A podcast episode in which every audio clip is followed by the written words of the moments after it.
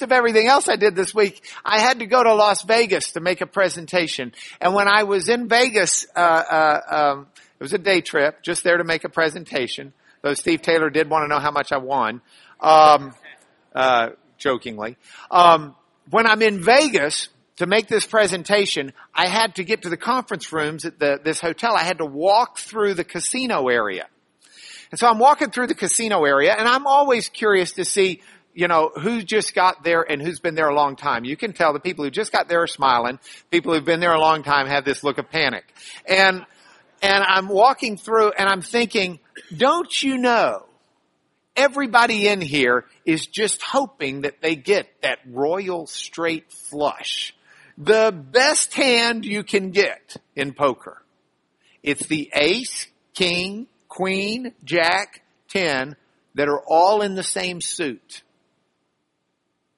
Now I want to ask you, so I'm walking through and I'm thinking that, I'm thinking, hey, this is a really good illustration for the lesson I've got to write this week. So yes, you can find inspiration in Las Vegas and the wildest places. So here's my question for you as we get to the lesson this week. Which card, more so than the others, makes that a royal straight flush? Some might say the ace. Because without the ace, you don't have a royal straight flush.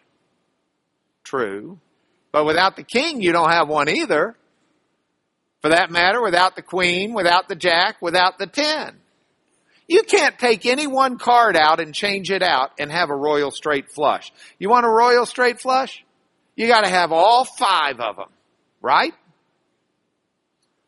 The odds, I might add, are one in 649,739. You think you're gonna get one if you go home and deal your cards? You could do that each day for the whole 365 days in the year and the odds would be 1 out of 365. You live 10 years, it's 1 out of 3,650. You live 100 years, it's 1 out of 36,000. You live 1,000 years, it's 1 out of 365,000. You gotta live almost 2,000 years to pull that one off if you're only dealing one hand a day. But I want to tell you, those odds are commonplace compared to what we're going to look at today. The reason why I use this illustration is because if we're to look at the book of Acts, we will see behind the story itself, in the history books. Just, just, I, you can read Acts, but you can leave Acts totally out of the picture for a moment and just go read the history books. And you will see circumstances and facts that draw together and converge on this central place and time in history in a way that is absolutely necessary in so many different factors to make the church grow. I mean, it's, it's, this works in two ways. Just like every one of those cards are necessary to make an, a, a royal straight flush, every factor that I want to talk to you about this morning is critical to the church growing and succeeding. You cannot have the book of Acts without these factors we're going to be talking about this morning. I'll go a second step. I will suggest to you that while you can get a royal straight flush, one out of 636, no, 634, one out of 649,739 times, the odds of all of this happening the way it happened for the church to grow are astronomical compared to that. That makes dealing a royal straight flush an every hour occurrence. I want you to think about it. How many of you have ever played uh, uh, any game or lived a life that makes business decisions? A lot of you. That was my hope for this illustration. I want to talk to you about a business plan. I want you to look at the church as a business plan and see if you would be willing to wage your money, invest your life savings in this venture. Here it is. You got a handful of uneducated, probably 80% illiterate fishermen in a backwater country where they're not popular at all. They have no real following and no real friends. They're not very powerful. They're average run of the mill fishermen. I'm not talking big commercial fishermen. I'm talking roughly the equivalent in today's age of a couple of guys who have a small little boat on Lake Atitlan in Guatemala. And they bring in just enough fish to feed their family and sell to some other little villagers in Chichicastenango near the lake. And these couple of little guys, uneducated as they are, uninfluenced, who actually are rather timid and have been running from the law, decide that they're going to tell this story about one of their buddies who was put to death by the authorities as a criminal. But they claim on the third day he was resurrected from the dead. And he walked Lake Atitlan and he went into Chichicastenango and he visited with them and then he left and said he'd be coming back one day. And so these uneducated fishermen from this backwater country in this little town are now going to take this story and conquer the world. And in the face of great opposition, where people will want to kill them, where people will imprison them, where people will beat them, they're going to tell this story in a way that captivates the whole world. Understand, they make no money doing this. They'll get no power or prestige out of it. They ultimately will get killed for it. But they're absolutely going to try and create a worldwide presence called the church.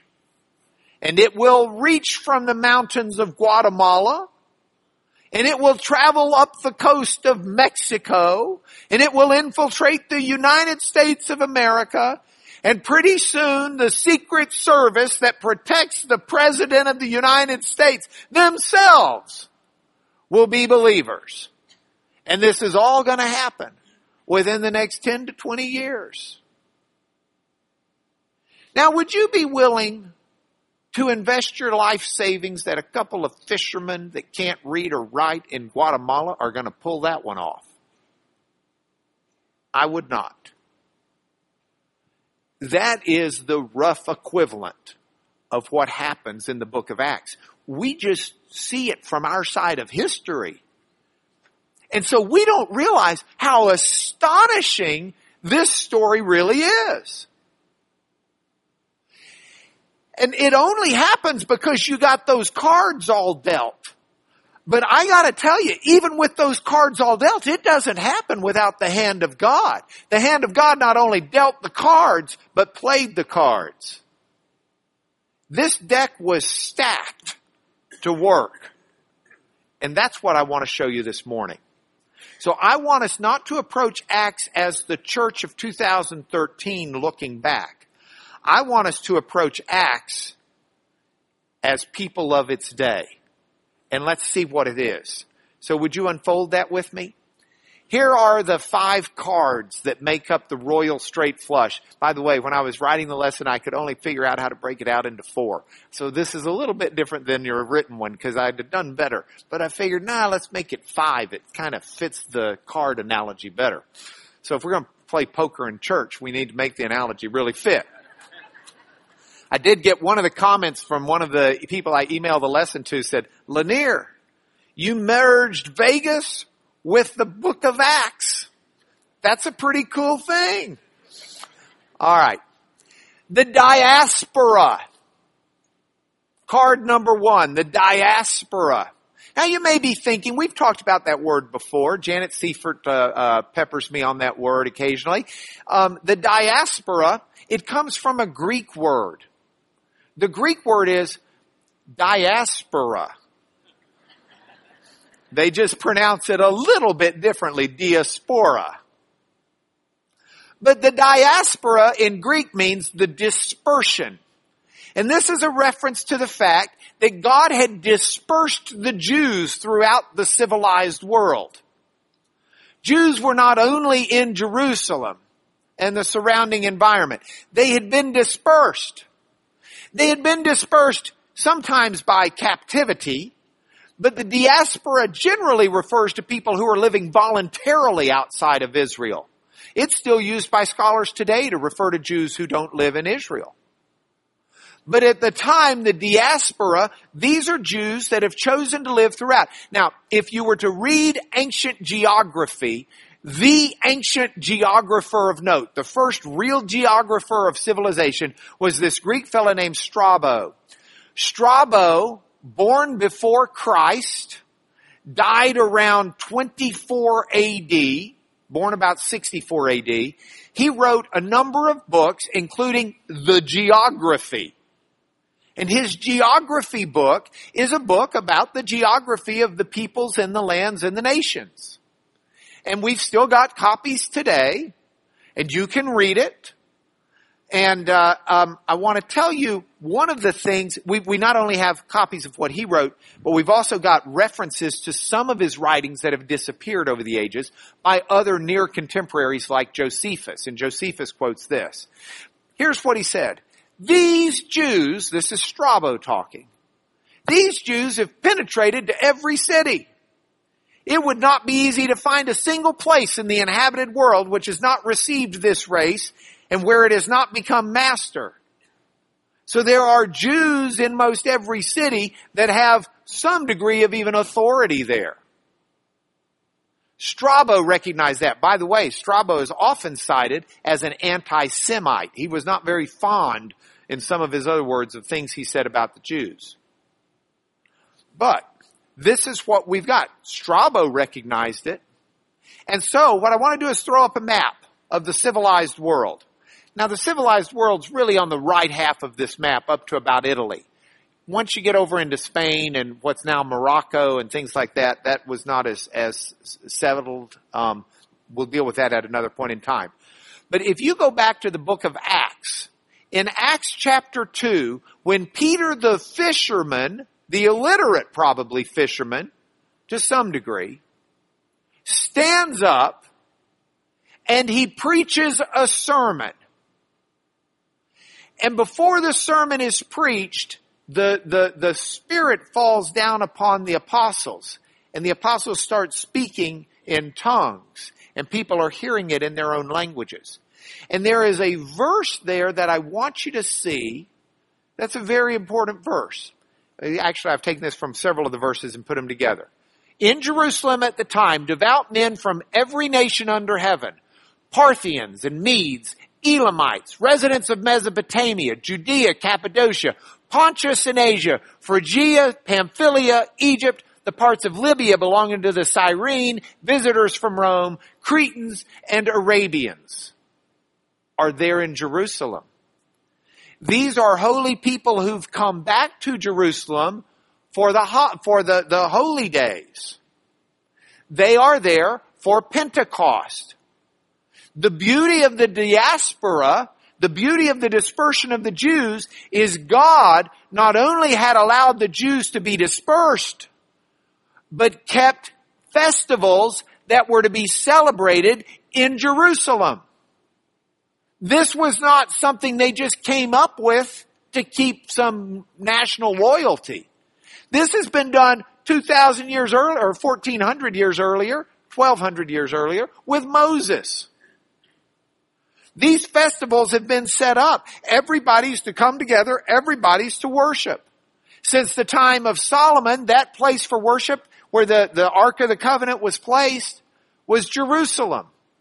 This is a strand of history that's been woven in, in, in, in, and it's like the Mississippi River. It's got all these tributaries that fed into it before it dumps into the Gulf of Mexico.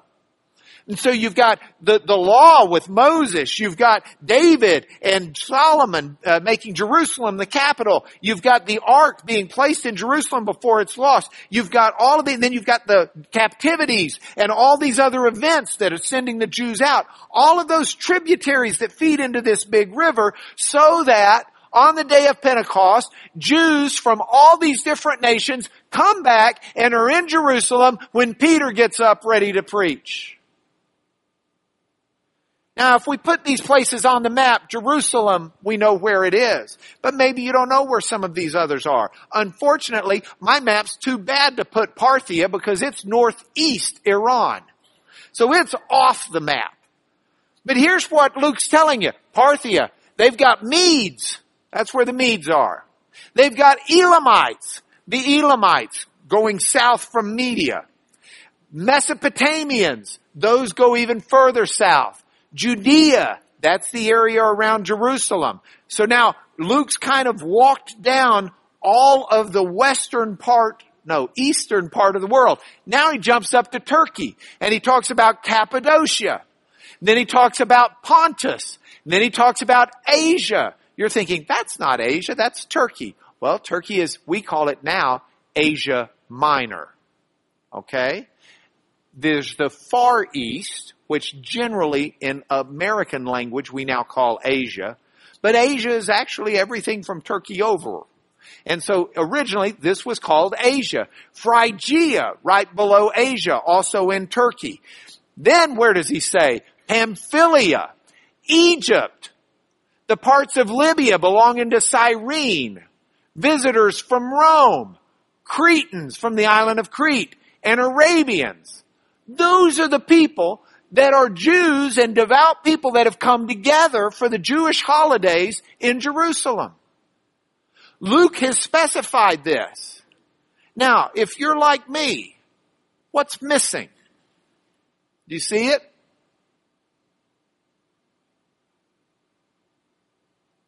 Luke's description leaves out Macedonia and Greece. Now there may have been people there from Macedonia and Greece, we don't know and and for us, it's it's not a. It's it's it's. It, it would be like this.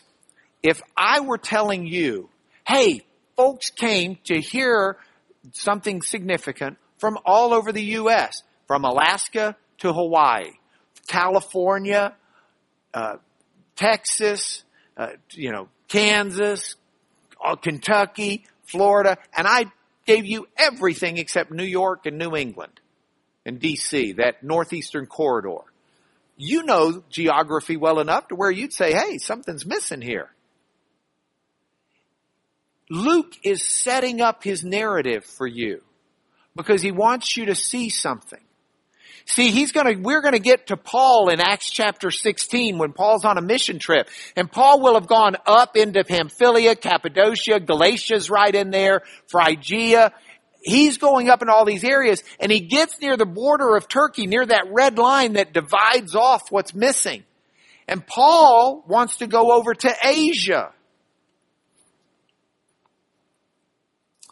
This is Acts chapter 16.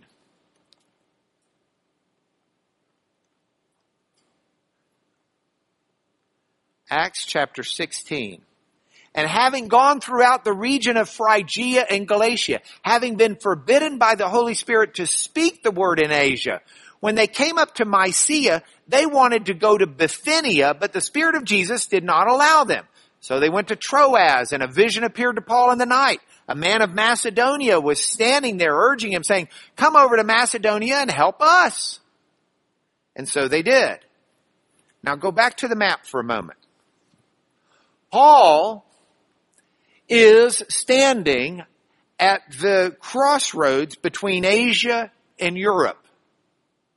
Paul is standing close to modern day Istanbul. And Paul is looking to the east. Paul wants to go to Asia or he wants to go to Bithynia, which if I put it would be on this map between Pontus and Medes.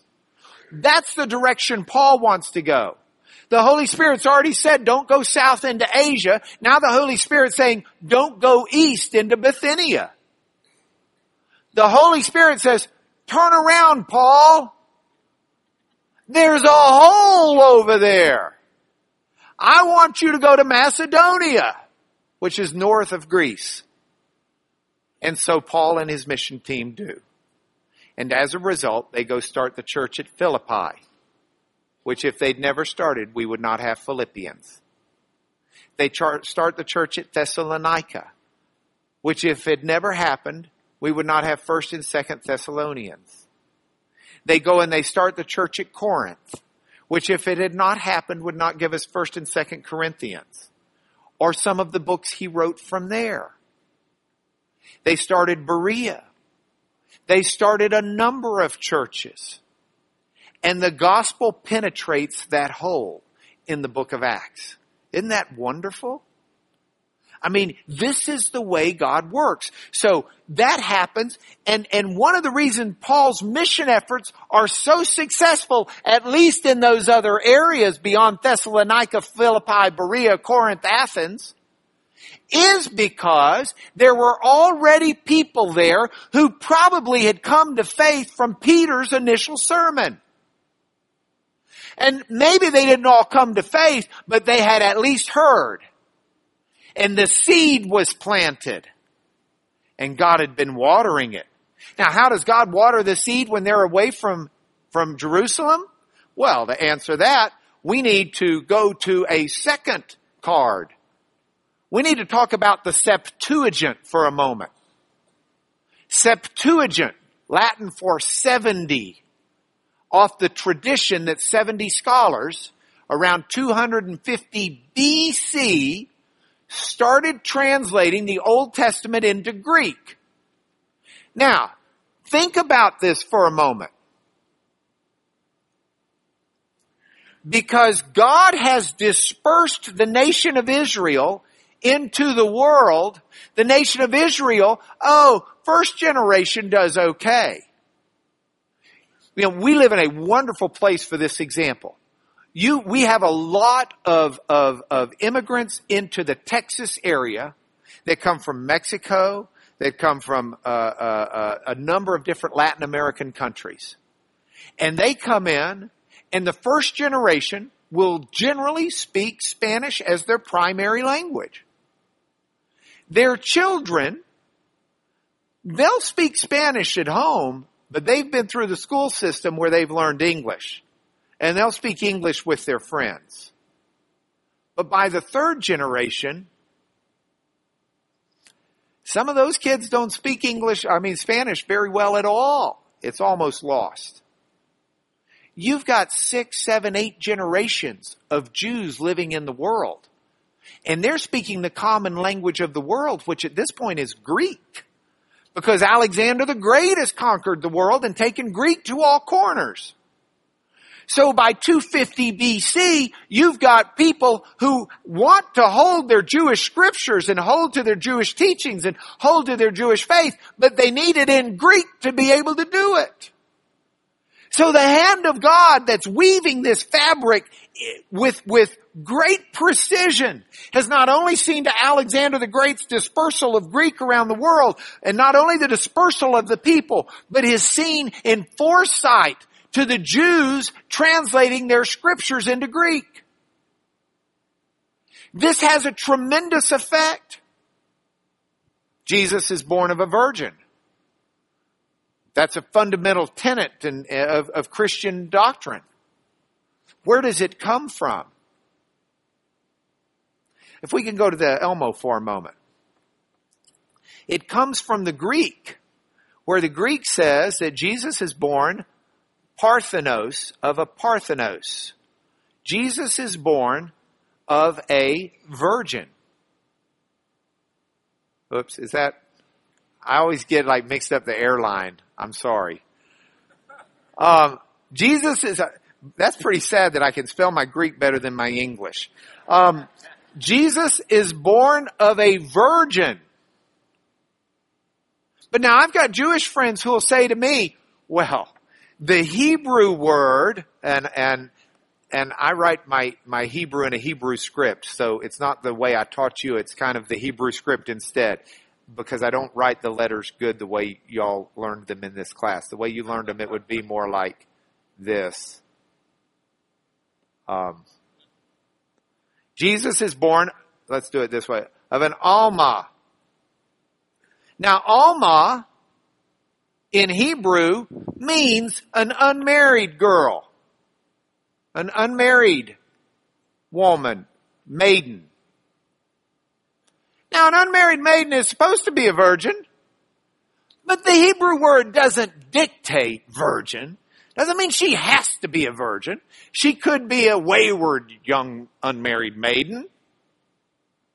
And so my Jewish friends will say to me, hey, that's a Christian assumption. That's a Christian assumption that, that unmarried maiden meant virgin. And we're able to reply just as Paul or others would have been able to reply, Heh-eh. or as we say in Spanish, no. Because 250 BC and thereafter, the Jews translated their Old Testament into Greek. And when the Jews translated their Old Testament into Greek and they got to this passage in Isaiah, guess what Greek word they used? Parthenos. Virgin. Because they understood it's talking about a virgin. Isaiah was. So these Greek scriptures have permeated it's what most people are reading. It's what Luke has. It's what Paul has. Luke spent, some scholars think Luke actually had a copy of the Isaiah scroll as part of his, his travel scriptures. Because Luke quotes Isaiah by far more than the other gospel writers. Luke does it in big chunks. Um, I got an email from Edward Fudge about the lesson, and I'm not sure this is understandable, that you'll be able to read this from where you are. But this is what Edward had to say. Mark, I find the connection between Isaiah, Paul, Luke, Luke, Acts very interesting. One, Isaiah says more about the Messiah's salvation reaching the Gentiles than any other Old Testament prophet. True. Two, Isaiah says more about the Holy Spirit than any other Old Testament prophet. Also true. Three, Isaiah, uh, Paul is the apostle to the Gentiles. True.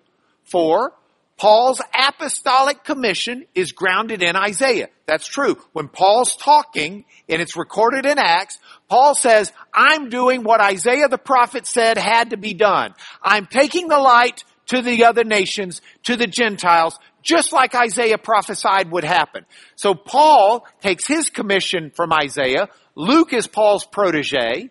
Luke, the Gentile, learns about salvation for Gentiles, as Isaiah, prophesied in Isaiah from Paul. Luke's your only Gentile New Testament author. Luke and Acts both emphasize salvation going to the Gentiles. Luke and Acts are structured after the patterns and themes in Isaiah. And then he starts giving some examples down at the bottom.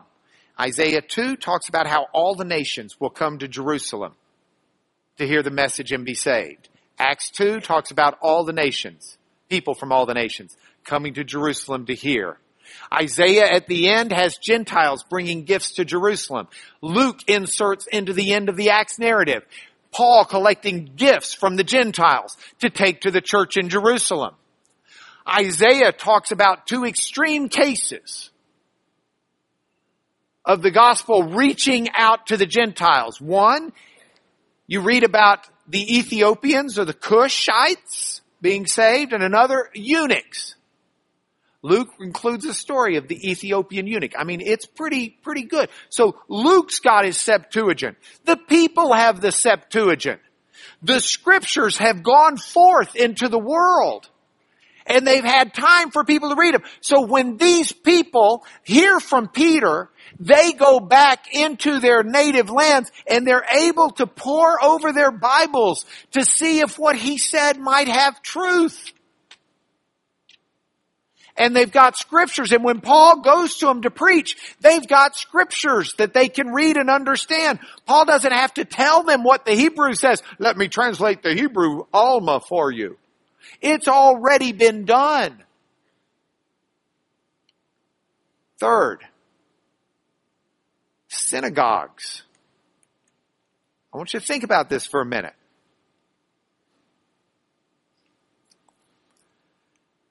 You know, the Jews, when the Jews were in the Babylonian captivity, realized that they needed some way for communal worship. They couldn't go to the temple. The temple's been destroyed. So they don't have a place to sacrifice, but the priestly caste becomes also a rabbinical caste.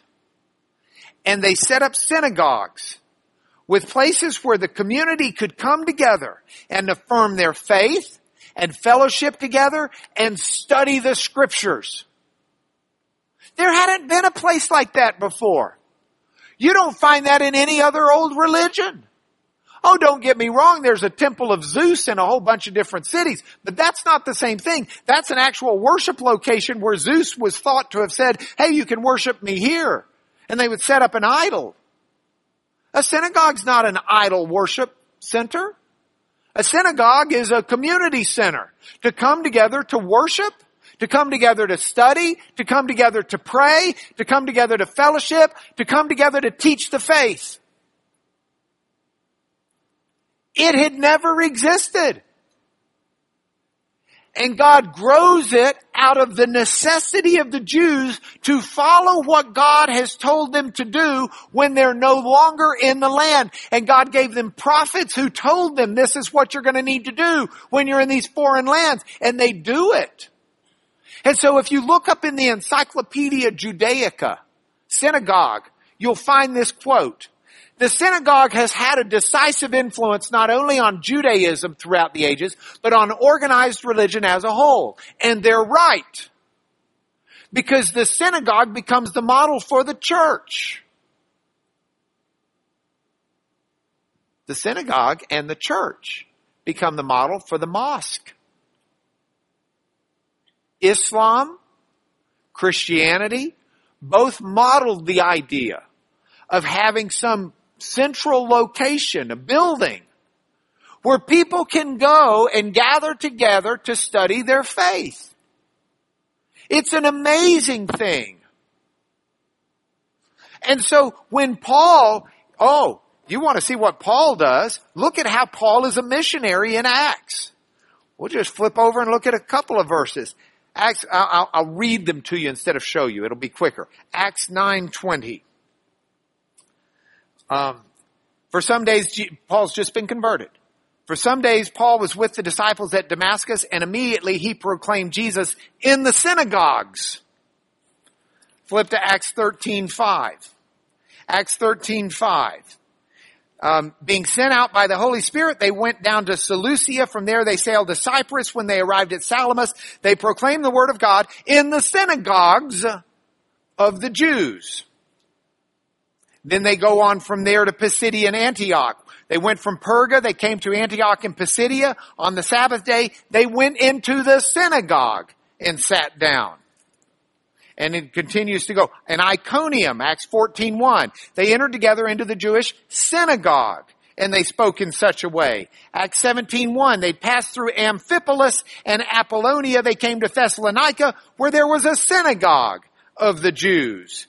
In verse 10, the brothers go to Berea. When they arrived, they went into the Jewish synagogue. Acts 18:4. Um, he reasoned, at this point they're in Athens. He reasoned in the synagogue every Sabbath. You, Acts 18:19. There he goes to uh, Ephesus. He went into the synagogue and reasoned with the Jews. Verse 26, he speaks boldly in the synagogue. You go to Acts 19 verse 8. You have him in the synagogue for three months, speaking boldly, persuading them about the kingdom of God. They have these places of worship where they come together to study the scriptures that they have in the Greek language, and Paul is able to go to the synagogues and proclaim to them and reason with them out of their scriptures about Jesus and who he was and how he fulfills the promise of scripture. It's an amazing thing the synagogue. What else? The God-fearers. What's a God-fearer? Well, that's New Testament terminology for a special group of people. And to understand who these people were, we need to again think back about our history lesson because this is more of God putting together these tributaries that flow into a stream. It's an amazing thing. If you go back historically, almost all of us remember studying at some point the myths, Greek myths, Roman myths. You remember all the mythology. Maybe you read Edith Hamilton's book on mythology, but uh, uh, the idea, you know, there's Cupid, and we all know about him because of Valentine's Day. There's um, uh, um, Athena. Um, there, you know, all of these different myths and gods. Hercules, Poseidon. Who doesn't know that from The Little Mermaid? Um, there's uh, uh, uh, all of these different gods. And the Greeks had one set of names for them, the Latins had another, the Romans had another, but same basic stories. But in Greece, intellectualism starts fermenting. And you get to the 5th century BC. And you get to the fourth century BC and you've got Socrates and his student Plato and his student Aristotle. And you've got Heraclitus. You've got all these different philosophers trying to figure out the world and the way it is. You've got Pythagoras. And these philosophers start talking about the fact that maybe things aren't as they are in the popular myths. And by the time you get into 100 and 200 BC, you've got a substantial portion of the population that's saying, you know, doesn't really make sense that there'd be multiple gods. And so they believe that maybe there's just one God. Oh, he may not be a personal God. He may just be a, a force, like Heraclitus says, the Logos. That, that, that immutable force, that, that, that one constant behind the universe. But there's something. And so a number of these Greeks are looking around for some type of a religion that they can be loosely affiliated with. And they're drawn to the Hebrew religion because it's the ancient religion that predates Greek thought thousand, over a thousand years old, Abraham 2000 BC, believing in only one God. And so you have these polytheists that believe in many gods, and they're starting to think, and they're not becoming Jews, so they're not converted. You don't call them Jews, you call them God-fearers. Because they, and so they'll go to the synagogues and they'll listen. And so you've got not only the Jews, but you've got these God-fearers who know that there's gotta be something about one God. And they're there to hear Paul as well. And Paul's reasoning with them. And Paul's so tremendously the tool for this job. We'll talk about that more when we get to Paul. But we've got the God-fearers. And here is our fifth one. the Roman Empire. Now the Roman Empire is a fast, I love the Roman Empire.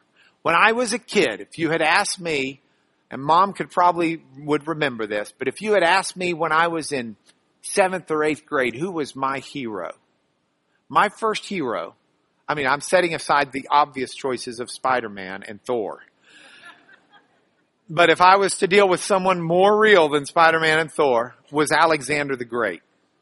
I tried to read everything I could on him. But aside from that, the Roman Empire. I loved it. I loved it. I took Latin in high school because I wanted to read Roman history in the original language. The, the Roman Empire is fascinating. It's, it is to me, alright, let's, let's look at this. Do you know what that is? Those are actual first century remains of records of Roman citizenship. This isn't just, I'm, I want to tell you, the church could not have grown, spread, lived, thrived, survived without the Roman Empire. That card is absolutely imperative to the royal straight flush. But if we're looking at it, it's not just the Roman Empire that stretched from here to here. It's specifically the Roman Empire at the time of Acts. Roman citizenship originally was something that meant in Rome you could run for public office or vote for public office. It belonged to the elite. Then in the second century BC, around 140 or so, there was a big uprising against Rome. And Rome got help from the surrounding communities of Italy. And as a reward to those communities for helping repel the invasion and the civil war unrest, Rome dispensed citizenship to all of the freed males of Italy so that they could vote, so that they could hold office, so that they could have certain rights. Now, those people who were citizens would move out and take their citizenship with them, but they'd have to register in the proper Roman province with their citizenship. And over time, more and more citizens would be made when the Roman emperors found people who either A, had enough do re mi, cash, denarii, to, to buy it, or who had done some particular favor showing a loyalty and a trustworthiness. And those rights of citizenship were tremendous in what they bestowed. If you had no right of citizenship, you could easily be killed without so much of, if Jesus had been a Roman citizen, Pilate could not have crucified him as he did. He could not have been flogged by Pilate and the Romans. Citizenship bestowed a very strong right. That right is one that Paul had. And Paul, as a Roman citizen, basically got free transportation to Rome on his mission trip because he appeals to Caesar, his conviction. He's allowed to be tried in front of Caesar. He goes to Rome and he's in front of Caesar.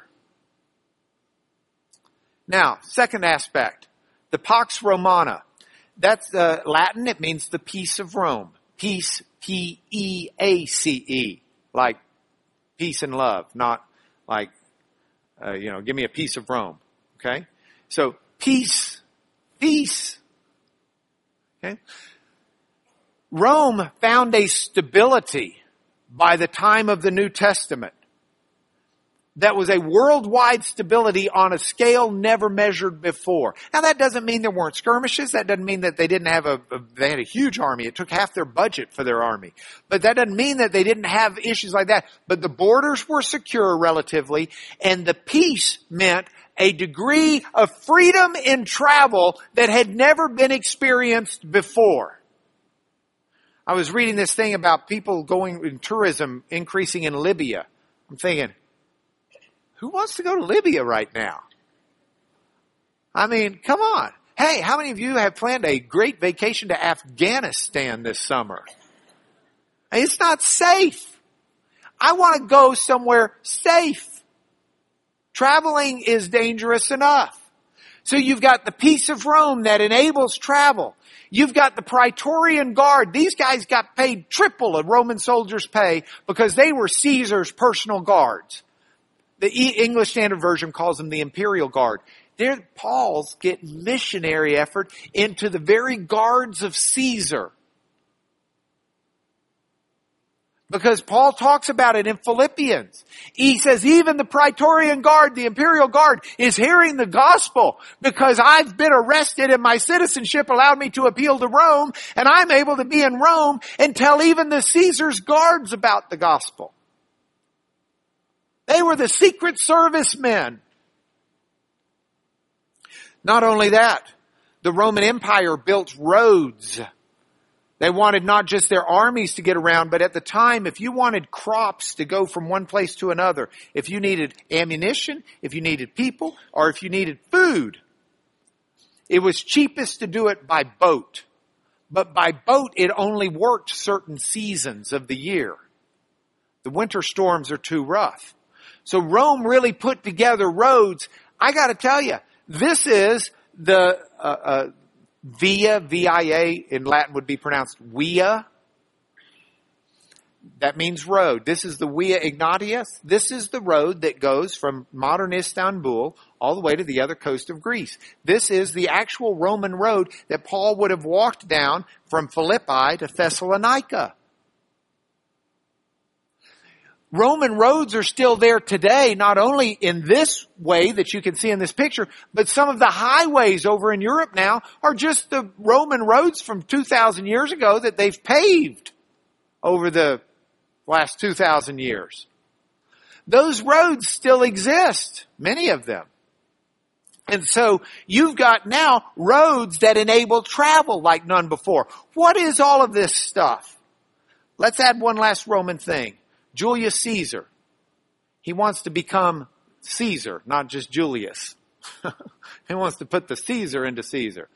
Um, Julius Caesar needs money to buy his power in Rome. He's got to have money for his troops, and he's got to have money for his backers. Do you know one of his principal sources of funding? Some Jews who were in Rome. And as a result, he, Julius Caesar, issued this decree. He said, I allow the Jews to gather and to organize their community following the customs of their fathers and according to their own laws. 45, 46 BC. These synagogues have Roman sanction. They have Roman protection. That edict got repeated by Claudius. That changes significantly when Jerusalem and the Jews rebel in 66 AD. That's a short window where there's a freedom of expression and Christianity was deemed to be by the Romans an extension of Judaism. So there was Christian liberty during the time that the church had to grow to exercise of freedom of religion in the Roman Empire. Now you take all of those cards and you put them all together. What are the odds? Do you see the hand of God moving through history? When you read what Paul says in Galatians 4, does it send a chill down your spine? Galatians 4, look at this.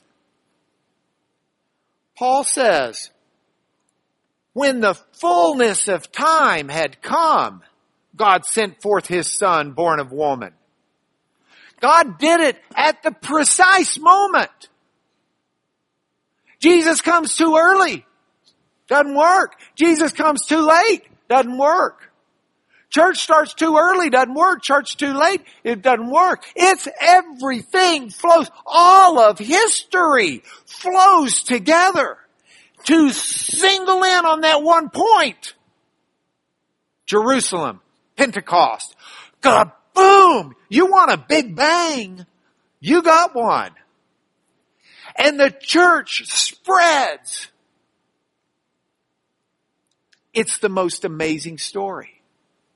And it's a story that we'll continue to unpack, but for now we do points for home.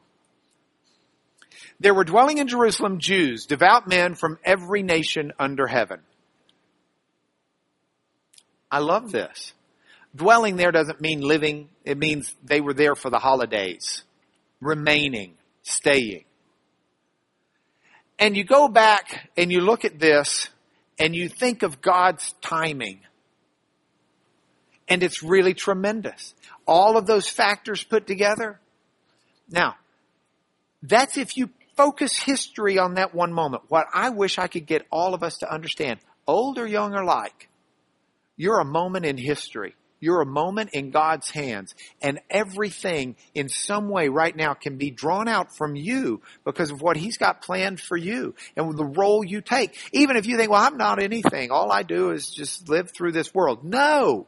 He's calling you to pray for people. He's calling you to love Him. He's calling you to change your heart and let Him show you what's left for you to do. Do you know how you'll know when God's through with you and has nothing left for you to do on this earth? You'll be in His presence. Parthians, Medes, Elamites.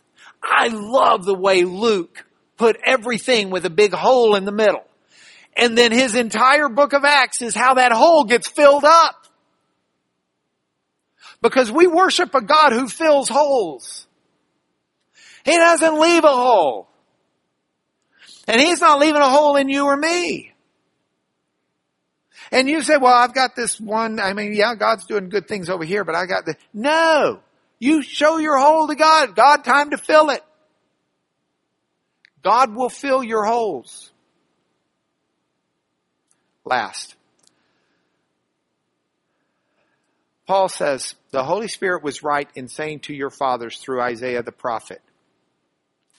Paul, a student of Isaiah. Luke, uh, uh, uh, what is it? Edward told me one time, he said, look, if, if Paul is Luke's father, spiritual father, Isaiah's his godfather. I mean, it just, I, I get thrilled over the way that Scripture uses Scripture and the way the men of God were students of the Word. And it just really commits me to want to study harder. And so I want you to join me in that commitment. Let's come back together next week and let's continue this study. Would you pray with me? Lord, thank you so much for, for the wonderful blessings that you've given us. I thank you for each person that hears this message. I pray that somehow you'll go beyond my abilities and talents to communicate your over beyond comprehension, whelming love, devotion, and attention to your created children. May we never lose the marvel of how you're working not only in us, but through us and through the world to bring to fruition, to bring to, to completion your plan of redemption.